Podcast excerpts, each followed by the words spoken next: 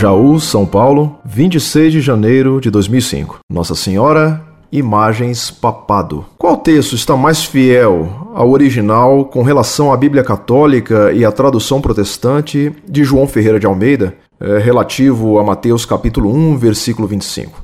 Qual a base apostólica para a adoração a Maria na Bíblia?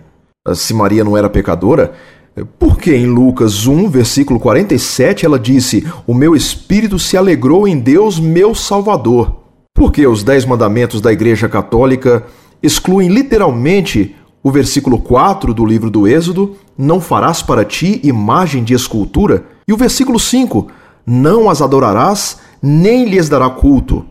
Se o Papa é infalível, então, por que o Vaticano tem admitido ter incorrido em vários erros ao longo da história da Igreja? Exemplo, Galileu Galilei, judeus na Segunda Guerra Mundial e etc.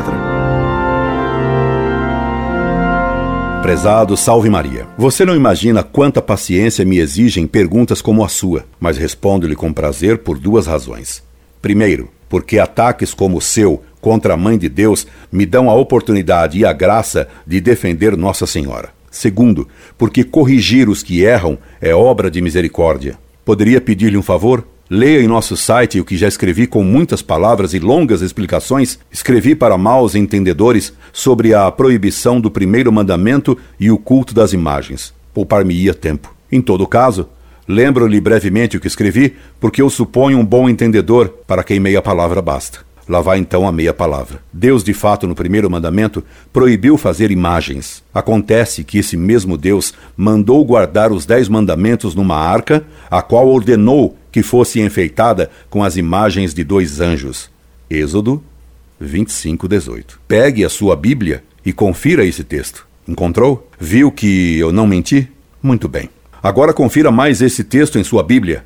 Números 21, 8. O que você lê nesse versículo? Lê que Deus mandou fazer a imagem de uma serpente em bronze. Uai!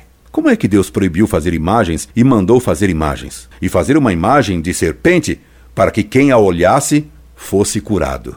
Deus ordenou a idolatria? E há muitos outros textos em que Deus manda fazer imagens. Procure a citação desses textos no site Monfort estudo sobre ídolos, assim como nas respostas que já escrevi para muitos troca-letras bíblicos que se julgam papas. Porque, meu caro, repare bem que os protestantes recusam aceitar que Cristo deu infabilidade a Pedro, mas cada protestante sai de casa com a Bíblia embaixo do braço, acreditando-se infalível. O protestantismo é a doutrina que, negando a infabilidade que Cristo deu a Pedro, proclama até um semi-analfabeto que leia a Bíblia infalível.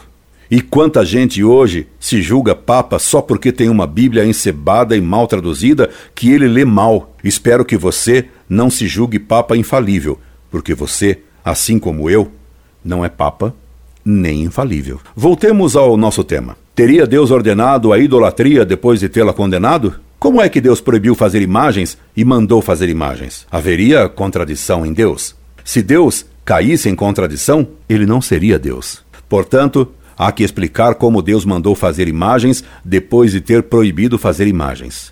E que há dois tipos de proibição, meu caro e arguto consulente: proibição absoluta e proibição relativa. Não entendeu? Eu lhe explico melhor.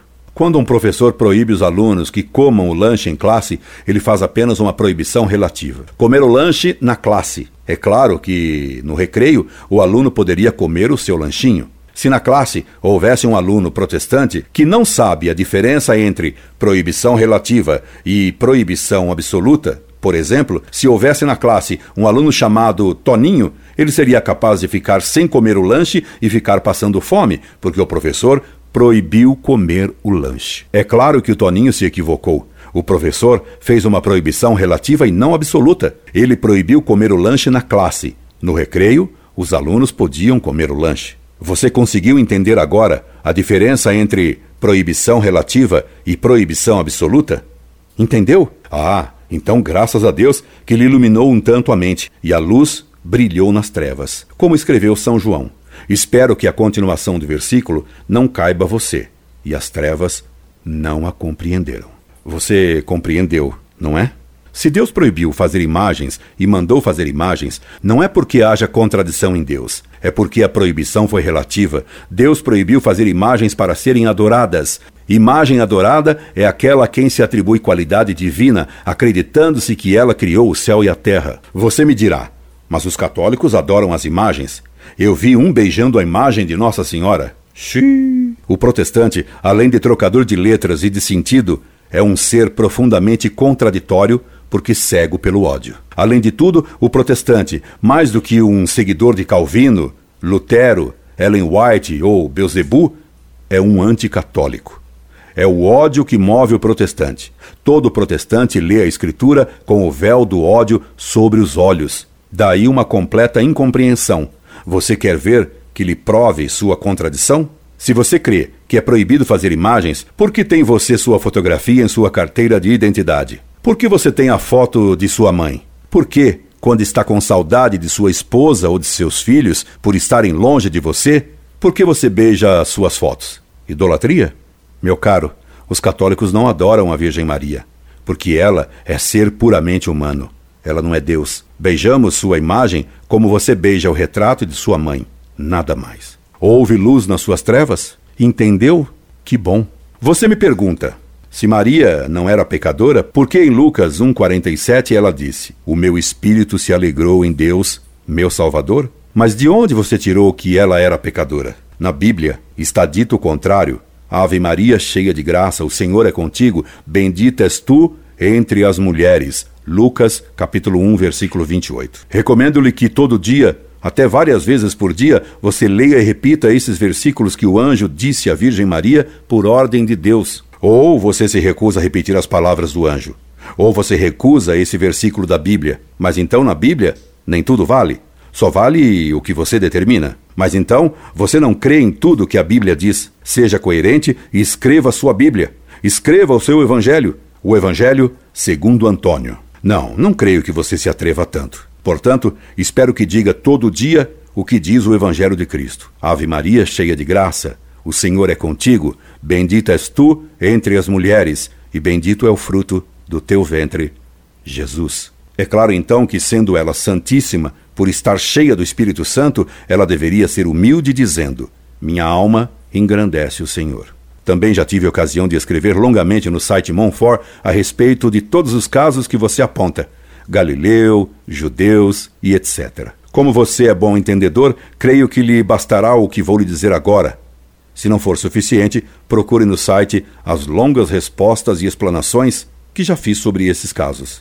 O Papa, enquanto representante de Cristo e chefe da Igreja, é infalível quando fala para toda a Igreja sobre fé e moral, com os poderes que Cristo deu a Pedro e querendo definir uma doutrina e condenando a oposta. Como homem, qualquer Papa é passível de cometer pecados e de errar. Deus deu a Pedro e aos papas a infabilidade como chefe da igreja e não a impecabilidade pessoal. Compreendeu? Meu perspicaz e caro leitor. É claro que a tradução do pretenso pastor Pretenso, porque não foi Deus que deu a ele esse título, tem muitos erros. Como, aliás, muitas traduções feitas hoje em dia por padres também contêm erros graves. Leia a tradução feita por São Jerônimo, que é a melhor.